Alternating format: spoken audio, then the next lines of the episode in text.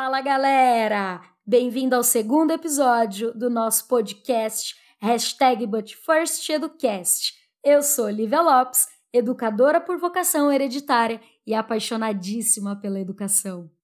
O nosso segundo episódio abordará um tema que precisa sempre ser falado e discutido, que está em evidência nas últimas semanas devido às situações inacreditáveis: o racismo.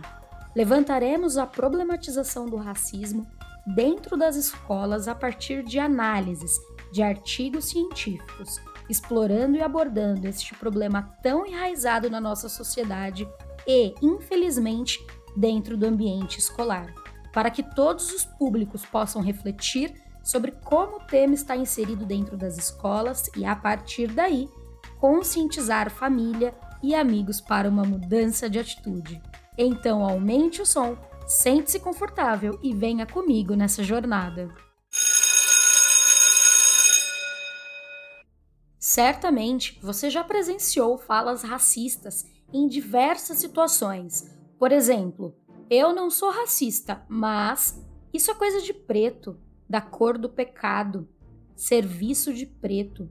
Samba do crioulo doido. Tinha um preto vindo em minha direção. Achei que ia me assaltar. Ter um pé na cozinha. Denegrir. Mulata. Criado mudo. Ou a que eu fico mais inconformada.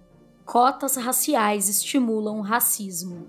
Quando essas falas se tornam comuns no vocabulário das pessoas e da sociedade, demonstra que a opressão ela não aconteceu apenas durante os 300 anos em que os negros foram escravos. Os povos negros eram vistos então apenas como uma mercadoria do colonialismo. Portanto, eles só tinham que ser fortes e saudáveis, porque assim eles iam conseguir cumprir as obrigações de escravo. E aí, mesmo após a abolição da escravatura, eles continuaram sendo tratados como uma raça inferior e até mesmo como uma subespécie da raça humana. Impressionante isso, né? Mas são com ideias como essas de supremacia e controle de uma raça que surge a ideia de eugenia, que significa melhorar a qualidade genética de uma população mantendo apenas as raças consideradas superiores. Surreal isso, na é verdade? E não precisamos voltar tanto ao tempo para compreender que, na visão dos homens brancos e com o um mínimo de poder, e nesse exemplo são os policiais, o maior número de pessoas assassinadas por eles são, em sua maioria, homens negros e pobres.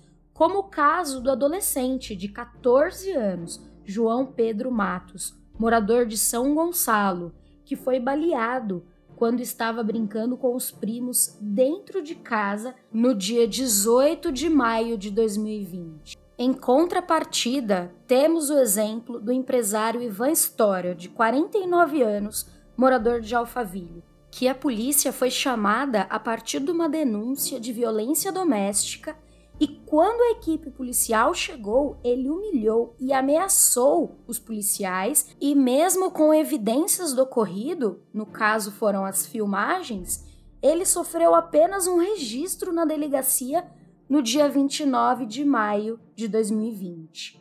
Aproximadamente 11 dias de um caso para o outro. Você já parou para pensar no abismo então de diferenças de privilégios que determinadas raças possuem sobre outras? Então, para a gente entender o que é racismo, os estudos apontam que o racismo é um conceito classificatório. Porém, nem todas as pessoas que acreditam no conceito de raça são racistas, mas são racistas as pessoas que utilizam da raça para classificar pessoas em grupos e dividir entre grupos superiores e grupos inferiores além de causarem opressão e segregação contra determinados grupos. Sei que estamos vivendo uma onda em que podemos observar diariamente retratos das situações citadas anteriormente. Mas de qualquer forma, deixo aqui para este episódio a dica de hoje. O livro chamado O ódio que você semeia. Ele é extremamente atemporal, com uma verdade nua e crua sobre racismo Inclusive, o livro é um best-seller de Angie Thomas. Para quem quiser, também é possível achar em filme. Já em 1963, Martin Luther King fez um discurso em que gritou para toda uma população: Eu tenho um sonho, que meus quatro filhos um dia viverão em uma nação onde não serão julgados pela cor da sua pele, e sim pelo seu caráter.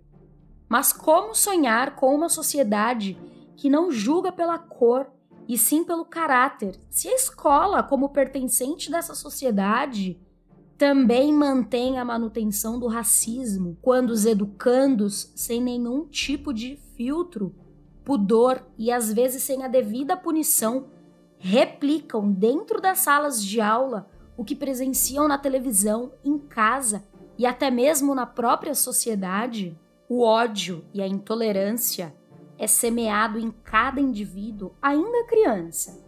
E é o que mantém esse pré-conceito existindo e passando de geração em geração. Também podemos achar nos estudos que o ato de violência é quando o racismo é replicado das mais diferentes formas dentro da escola, inclusive quando o aluno é privado de conhecer a si, a sua história e a história a qual ele pertence. E apenas o conhecimento é o segredo para exterminar qualquer tipo de preconceito. Citarei agora duas experiências de alunas negras e as suas vivências na época escolar. A primeira é a Débora Paulina, atualmente com 35 anos, formada em Ciências Sociais pela USP. Foi estudante de um colégio particular católico localizado na Vila Mariana, em São Paulo, entre 1992 até 2002. E ela descreve três situações. A primeira, ela relata que existiam competições entre outras crianças para ver quem colocava as mãos no cabelo dela. A segunda situação descrita por ela foi que na turma dela, que existiam aproximadamente 250 crianças, apenas quatro alunos eram negros. E a terceira situação é que, por ter uma mãe branca, as pessoas da escola duvidavam e chegavam até a não reconhecer a maternidade da mãe e até a relação entre mãe e filha. A segunda é Michele de Jesus, atualmente com 17 anos, educanda do terceiro ano do ensino médio em uma escola pública estadual localizada na periferia de São Paulo. Ela trouxe dois relatos mais impactantes. O primeiro relato dela é ainda na pré-escola, quando ela tinha aproximadamente 5 anos e uma outra aluna da mesma sala disse que todos eram lindos, exceto ela, justamente porque ela não era branca. Ela ficou tão chateada que, ao chegar em casa e ver a mãe pintando a casa de branco, pediu para que fosse pintada também, para que ela pudesse ser classificada como bonita pelaquela outra aluna. Ela disse também que inconscientemente ter amigos brancos tornam ela mais cool e aceita pelos demais grupos, mesmo relatando dificuldade em aceitar isso. Por fim, ambas relatam a falta de oportunidade para se relacionar, principalmente relacionamentos amorosos dentro do ambiente escolar, pois o padrão de beleza reproduzido dentro da escola são sempre as brancas, loiras e de preferência olhos claros. Portanto, elas sempre estavam excluídas. Dito isso, em 2003 foi sancionada a Lei 10.639-03, que inclui no currículo oficial da rede de ensino a obrigatoriedade da presença do assunto História e Cultura Afro-Brasileira e Africana. Temas como cultura, dança, culinária, religiões, entre outras, devem ser tratadas a fim de evidenciar a sociedade afro-brasileira como integrantes pertencentes da sociedade brasileira, além de valorizá-los como sujeitos históricos importantíssimos da nossa sociedade. Contudo, algumas barreiras fazem sim parte do cotidiano escolar, e aqui nós podemos citar alguns exemplos. O primeiro é a falta de preparo do professor que precisa trabalhar com o tema sobre história e educação afro-brasileira.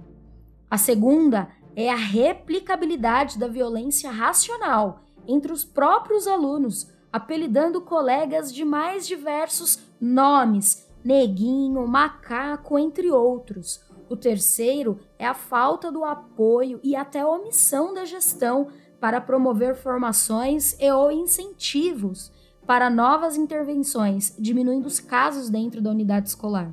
E o quarto é a ausência da parceria entre a família e a escola. A discriminação, exclusão, preconceito e tais comportamentos inapropriados oprimem as crianças, implicando em exclusão, baixo autoestima, falta de conhecimento da sua história, além do próprio aluno se sentir inferiorizado pelos demais.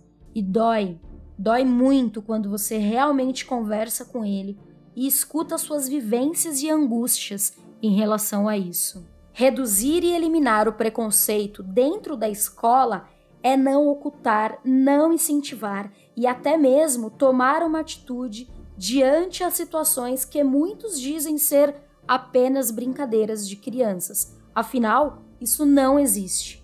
E são caminhos importantes para não vendar os olhos e não ser conivente, permitindo essa reprodução dentro da escola. Portanto, para que haja uma mudança a respeito desse assunto dentro do ambiente escolar, é importante a escola assumir um papel de reprodutora de diferenças étnicas, buscar estratégias para mudanças de comportamentos, inserir a temática em cursos de licenciatura, fomentar a possibilidade de trabalhar o assunto de forma aberta e multidisciplinar e realizar uma parceria eficaz e eficiente com a família. Resumindo, o que retrata a melhor arma contra o racismo é o conhecimento, a união e a voz. E você, o que está fazendo para contribuir para uma sociedade mais justa e igualitária para todas as pessoas? Siga hashtag ButFirstEducast nos agregadores de podcasts para debatermos juntos tema da educação, proporcionando uma imersão de reflexão sobre educação toda sexta-feira. Ah, não esquece de salvar a hashtag ButFirstEducast como favorito, compartilhe e fique por dentro dos novos episódios. Grande abraço, até breve!